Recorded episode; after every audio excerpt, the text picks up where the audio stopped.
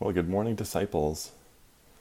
Uh, as we talked about last week, disciples is the, the term that is most often used to describe who Christians are in the New Testament. Way more than Christian, which is only used a handful of times. Uh, disciples used over 500 times to describe who we are. We are followers of Jesus. We're disciples of Jesus. We're apprentices of Jesus who are learning to live in the way that he teaches through his teaching as well as through his life, how he lived here on earth, and how we will live in the life to come, in the kingdom of God, as it inbreaks into this world. As we continue to look at discipleship today, and what that means for us, what it means to follow Jesus, I just want to really quickly remind us of last week, and, and particularly the challenge that we gave at the end. We said, uh, the challenge that we could take on is to remind ourselves of the gospel each week and to remind of another Christian of the gospel each week. Because the gospel uh, really is the, the starting point of our following Jesus. This gospel, the good news of Jesus' life, death, uh, resurrection, and the offer of new life that he gives us. That he came for us to offer the life of heaven to us and build his kingdom through us. The ministry of the church is often, within the church, a ministry of reminding each other exactly what the gospel is and reminding each other how we can live according to it, how we can uh, super saturate our lives so much with the gospel we can't help be but be transformed by it. So our following Jesus really does start with the gospel. So if you want that reminder for yourself, you can go and check out last week. But today, we're going to continue on to look at another call of discipleship, another call to discipleship, rather. Uh, throughout the Gospels, the, the disciples, Jesus' first apostles, the 12, um, have stories of their calling to follow Jesus. And we took a look at um, some of them in the past. Last week, we took a look at one that asked us to pick up our cross and follow to pick up our cross and follow to wherever Jesus is leading. And today we're going to look at the final call that the apostles are given in the Gospel of John. So if you have your Bible, you can open it up there, the Gospel of John, chapter 21, go all the way to the end of the Gospel. We've been working with these value practices for our church that describe who we are and who we want to become.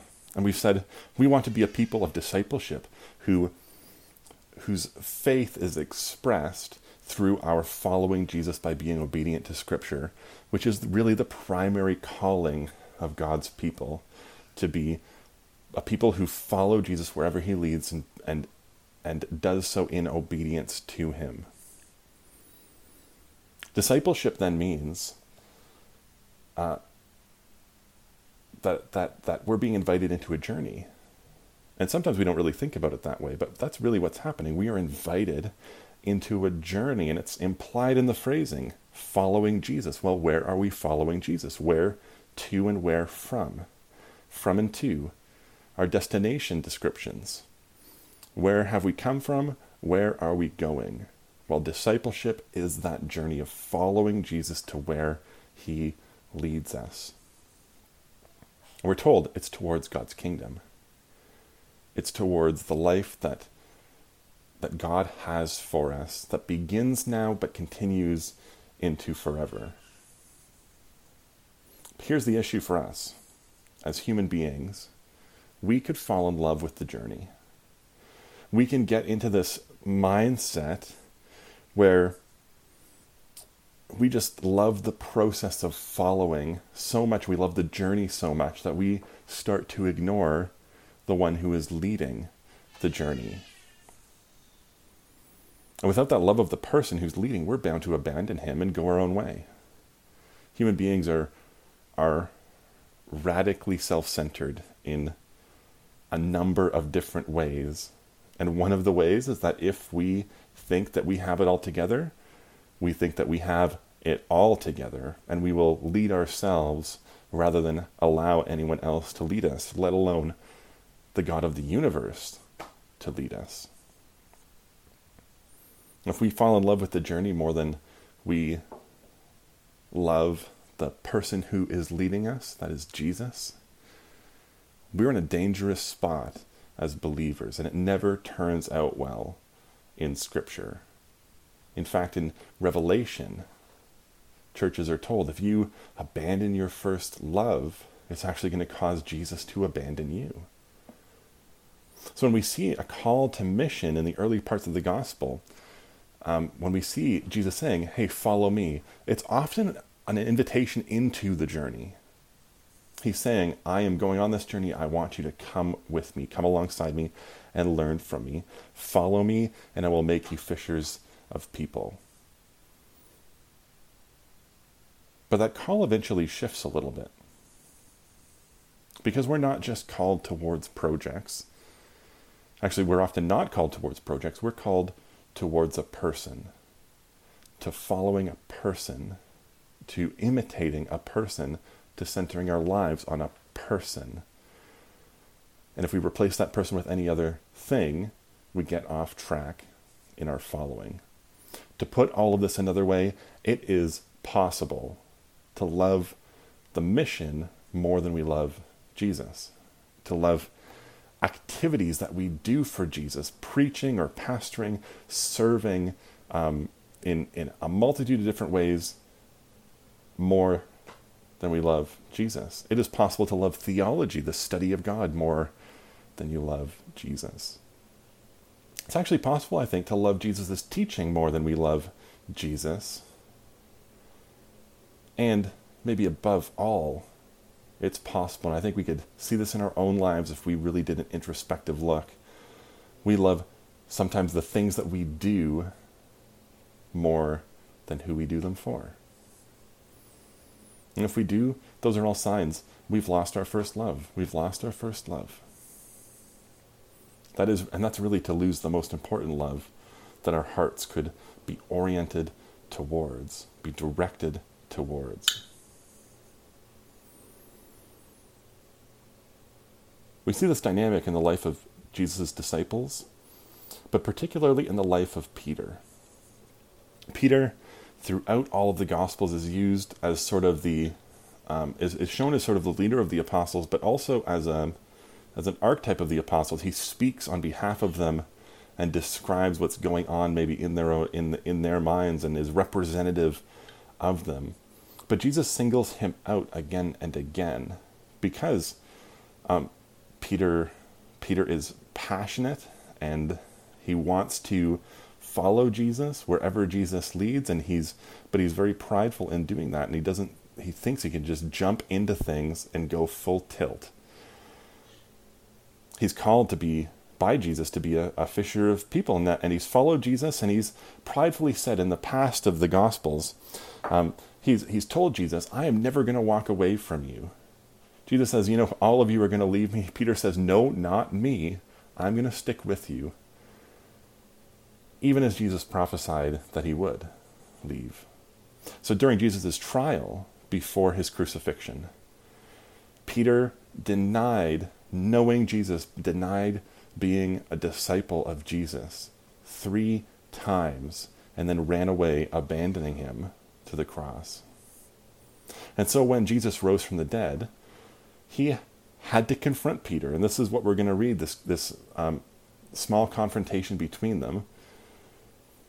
Uh, and, and, and I think it has a lot to say to us today. So let's read it. It's in John 21. It's verses 15 through 19. So if you have a Bible, open it up there. You can just, uh, hopefully, you've already had it open up to John 21. It's right at the end. You might have to flip one page, but verse 15. This is after Jesus has appeared to the disciples. He has um, told them to go fishing in the in the day, which is actually a, is a is a sign of desperation because you don't fish in the day, particularly in the in the morning when you're fishing with nets. So Jesus um, sees a bunch of them fishing, says, "Go throw out your nets." They bring in a huge catch, and Peter, realizing who it was, um, jumps out of the boat and and swims all the way to Jesus. it's really funny. It's a, it's a, it's a really funny scene.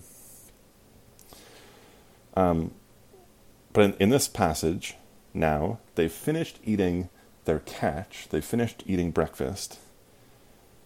And Jesus turns to Simon Peter and he says this Simon, son of John, do you love me more than these? Yes, Lord, he said, you know that I love you. Jesus said, Feed my lambs. And Jesus said, Simon, son of John, do you love me? He answered, Yes, Lord, you know that I love you. Jesus said, Take care of my sheep. The third time he said to him, Simon, son of John, do you love me? Peter was hurt because Jesus asked him a third time, Do you love me? And he said, Lord, you know all things. You know I love you. Jesus said, Feed my sheep. Very truly I tell you, when you were younger, you dressed yourself and where and went where you wanted, but when you are old, you will stretch out your hands and someone else will dress you and lead you where you do not want to go. Jesus said this to indicate the kind of death by which Peter would glorify God. Then he said to him, Follow me. The words that describe the call of all disciples follow me. Follow me. Now, there's some interesting stuff happening in this passage, and, and if you've ever heard this passage preached before, you've probably heard uh, the preacher make a big deal of the use of the different words for love. We have one word in English for love it's love. In Greek, there were at least four, and they all meant slightly different things, but there's a whole bunch of debate about whether the differences between them were extremely substantial or whether they were just slight and and meant to have um, a linguistic flair, but not describing radically separate things. So in the past, we would have looked at this verse and, and noticed that Jesus and Peter tend to use different words for love. So when Jesus says, Do you love me? and Peter responds, You know I love you, they actually use different words, and I'll, I'll describe them in a second. Um, and it's often been described as Jesus saying, Do you fully commit yourself to me? And Peter saying, Oh, I sort of, I, I really like you, basically. I like you, I love you like a brother. Um, but I think that's actually much too extreme. We should pay attention to the to the fact that they're using different words, but I, I actually think there's not as much of a difference between them as is often made out. Um, especially because just how John uses these words in his gospel. So you can circle them uh, in your Bible, when Jesus says, Simon, son of John, do you love me more than these? You can circle that and write in agape, A G A P E. And that's the word that Jesus uses the first two times. Do you agape me? And interestingly, he says more than these, hey? More than these. Uh, and it seems to, he, he seems to be indicating more than the disciples. He's calling back to the time when Peter was with the disciples around the table and Peter said, I will never deny you. Because what happens after that? He denies Jesus three times. So Jesus is calling him back into that, into that experience, and into the mental state of being able to think about that experience and says, Do you agape me? Peter says, I phileo you. P H I L E O. That's Peter's word. And we can just pay attention to the fact that they use two different words which seems to me to indicate that John wants us to pay attention to the use of these words, not because they're radically different, but because it's going to build to something important. And so, the slight difference in meaning we're just going to ignore. It's just, I think, the different use of the words is meant to force us to ask, what's going on here? What's going on here and, and pique our interest and forces us to pay a little bit more attention. So, Jesus says, Do you love me? Do you agape me more than these? Peter says, You know that I phileo you. And Jesus says, Feed my lambs. Next, in verse 16, Jesus says, Simon, son of John, do you agape me? And Peter answered, Yes, Lord, you know that I phileo you. So again, they use the two different words. Then, verse 17, the third time he said to him, This is Jesus, Simon, son of John, do you phileo me? Do you phileo me? And Peter was hurt, it says. Peter was hurt. We see here that Jesus has flipped the language, and Peter has been saying, Yes, I phileo you. Yes, I phileo you. Well, Jesus has been asking, Do you agape me? And now Jesus flips the language to say, Do you phileo me? Well, Peter's already been saying it. He's been saying it. He's been saying it in that way. And so it disappoints him that he'd be asked it again. He's hurt. This heightens the drama of the situation because Peter's already said, Yes, I phileo you two times. The third time, it fills him with disappointment so much that he has to sort of recalibrate how he is viewing the conversation and the situation that he is in with Jesus in answering these questions. Instead of just saying, You know that I phileo you, you know that I love you, he says, Lord, you know all things. He stops appealing to himself and saying, Yes, I love you. Yes, I love you. It's like, and it, it's, it's now even more than that. It's, you are the God of the universe who knows all things. You know that I love you. You certainly know.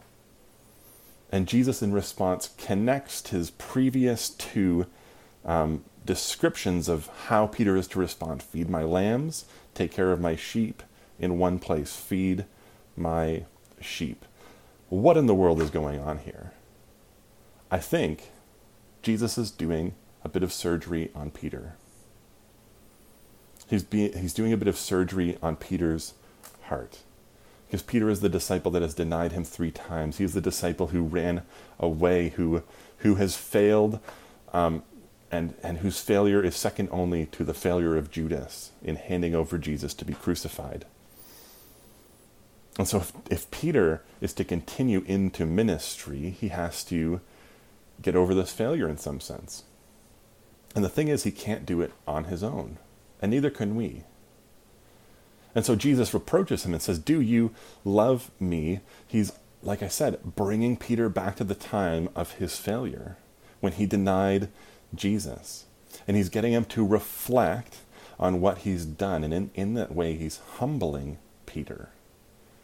He's trying to show Peter, You are dependent on me. And you need to own up. You need to face the thing that you have done. You denied me three times. I'm going to ask you, do you love me three times? To really drive home the, the, the grace of the commission that is to be given. So he says, Do you love me? This isn't some random test.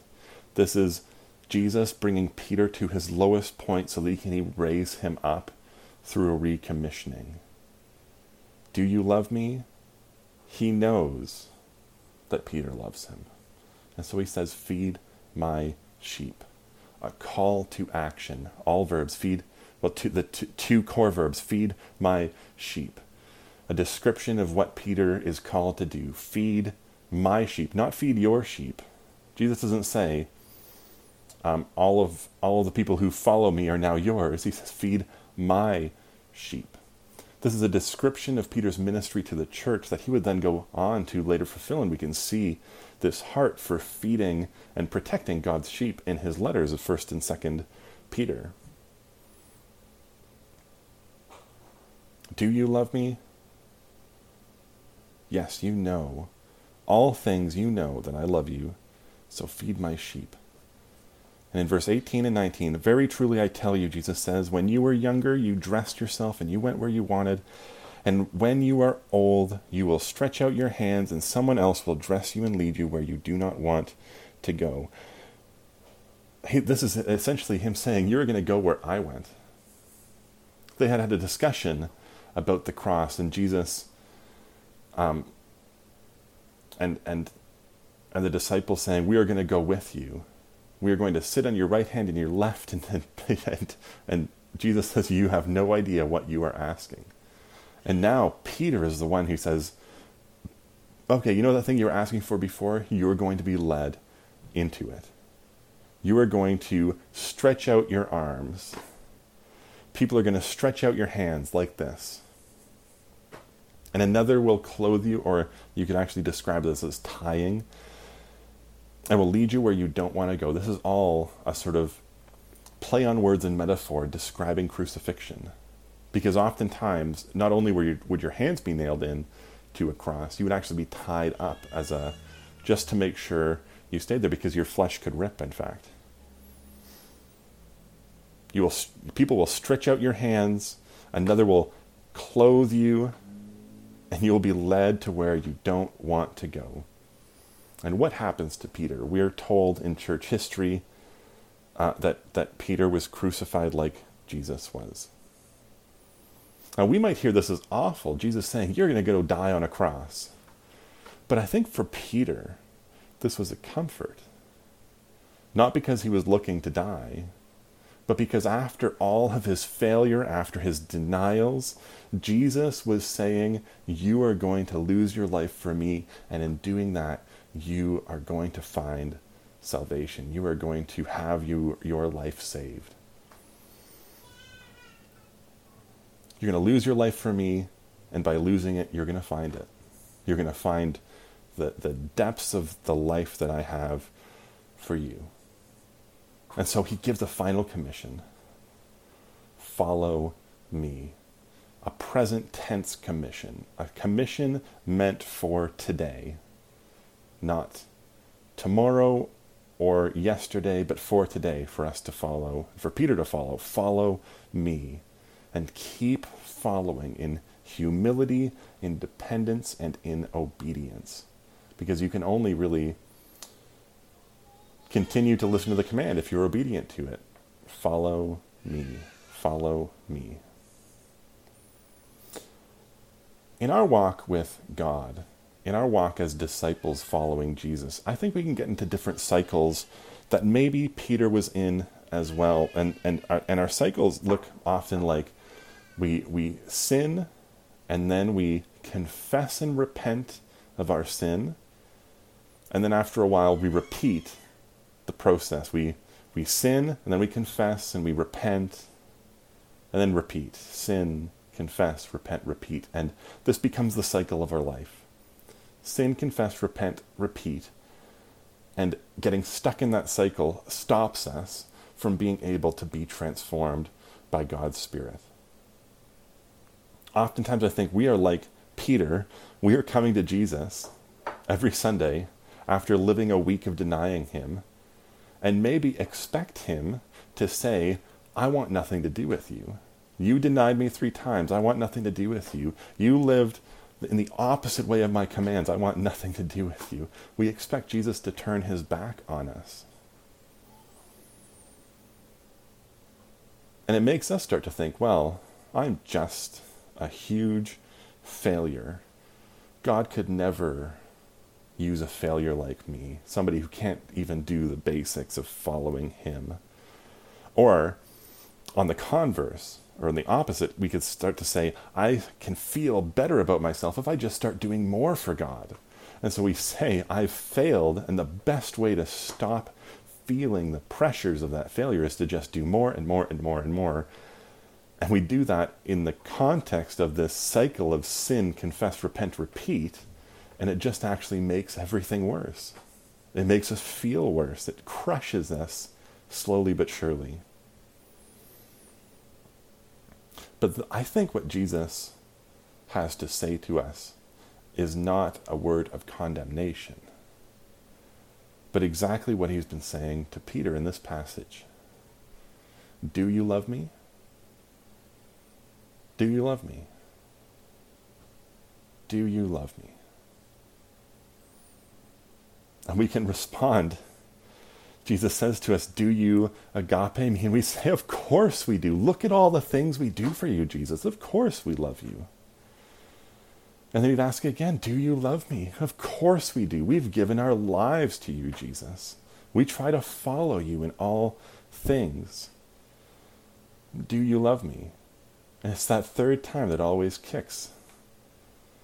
Because by that point, you should be at the end of your rope and saying, Well, like, I've given my life to you. I do all these things for you. I've, I've sacrificed for you. Why do you keep asking, Do you love me? And the only response we can give is, Lord, you know that we do. And what is our Lord's response? Follow me. Follow me. This is the same for us. We can get into these habits of failure and then self talk that begins to tear away at our faith. And what does Jesus want to do to us? He wants to do surgery upon our hearts to help us realize that our failures aren't the end of us. They bring us to our end so that He can commission us and draw us into a better future.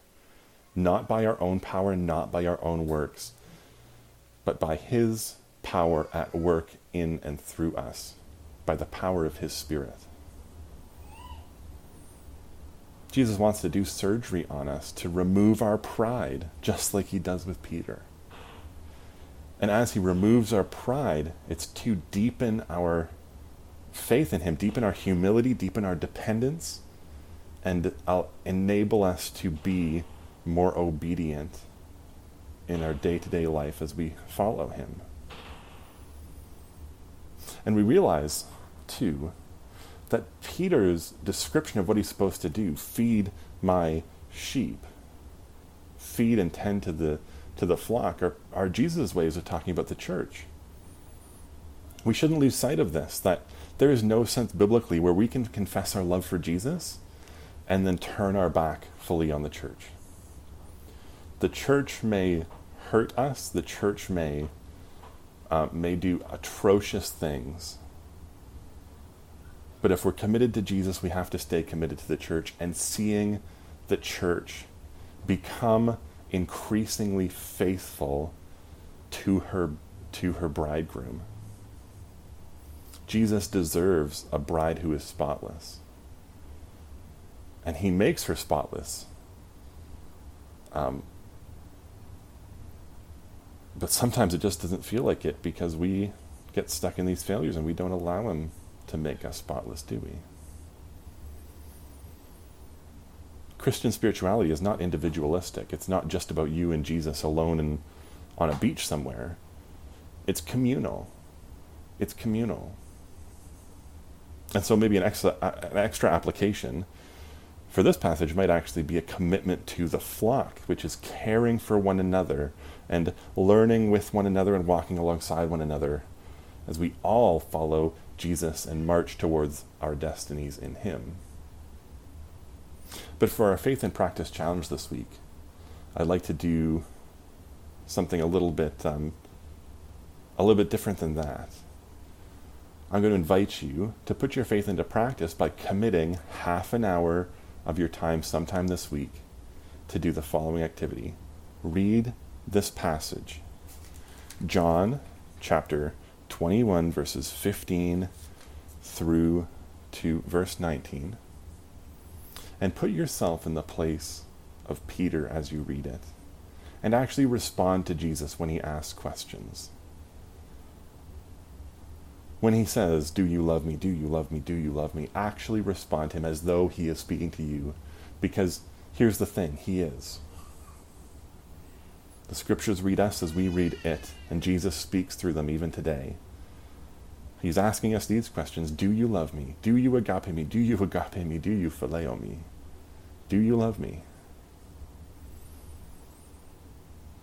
Allow Jesus to ask these questions of you so that, so that, so that he might break your pride and humble you. So that when you get to the end of the passage, you can be at the end of yourself and be able to fully commit to what you are invited into. Two words follow me. Follow me. And you might be thinking, well, I wonder if other people are going to do it. I wonder what other people might say. We can continue reading about Peter turning to uh, the Apostle John uh, and, and saying, What about him, Lord? And this is oftentimes what we can do in our faith. We can point out to people and say, Well, what about them? They're not broken, they're not humbled, What's their future going to look like? And is it going to be the same as mine? Is mine going to be better? And Jesus hears Peter say this and says, I want him to remain alive. If I want him to remain alive until I return, what is it to you? You must follow me. In other words, don't compare yourself to other people. You do your following alongside other people who are following, but your journeys, while parallel, are going to be different.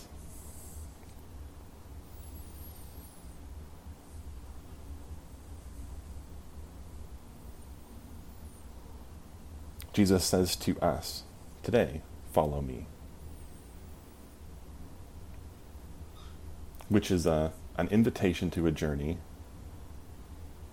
an invitation into living into God's kingdom today as we will in the future, an invitation to come to the ends of ourselves so that He can be shown great through His power at work in us. But we have to choose to follow. And so, my prayer for you today and this week is that you would choose to follow, whether for the first time or whether anew um, for the millionth time. Let's choose to follow Jesus to the ends of the earth or to our ends on a cross. Let's pray. Father, I thank you for your word. I thank you that you don't leave us where we're at even though you meet us here. You meet us in our failure, you meet us in our brokenness, but you don't leave us in our failure. You call us out of it by your grace to a better future, a better present. And so, Father, I thank you that you are doing this, this inviting to us today. I pray that you would do surgery on our hearts and in our minds to humble us and to deepen our dependence and our humility and our obedience to you. And as we read this passage and hear your voice this week through it, I pray that you would give us the courage to, to look upon you, to hear your words, follow me, and to actually get up and start following. I pray in Jesus' name. Amen.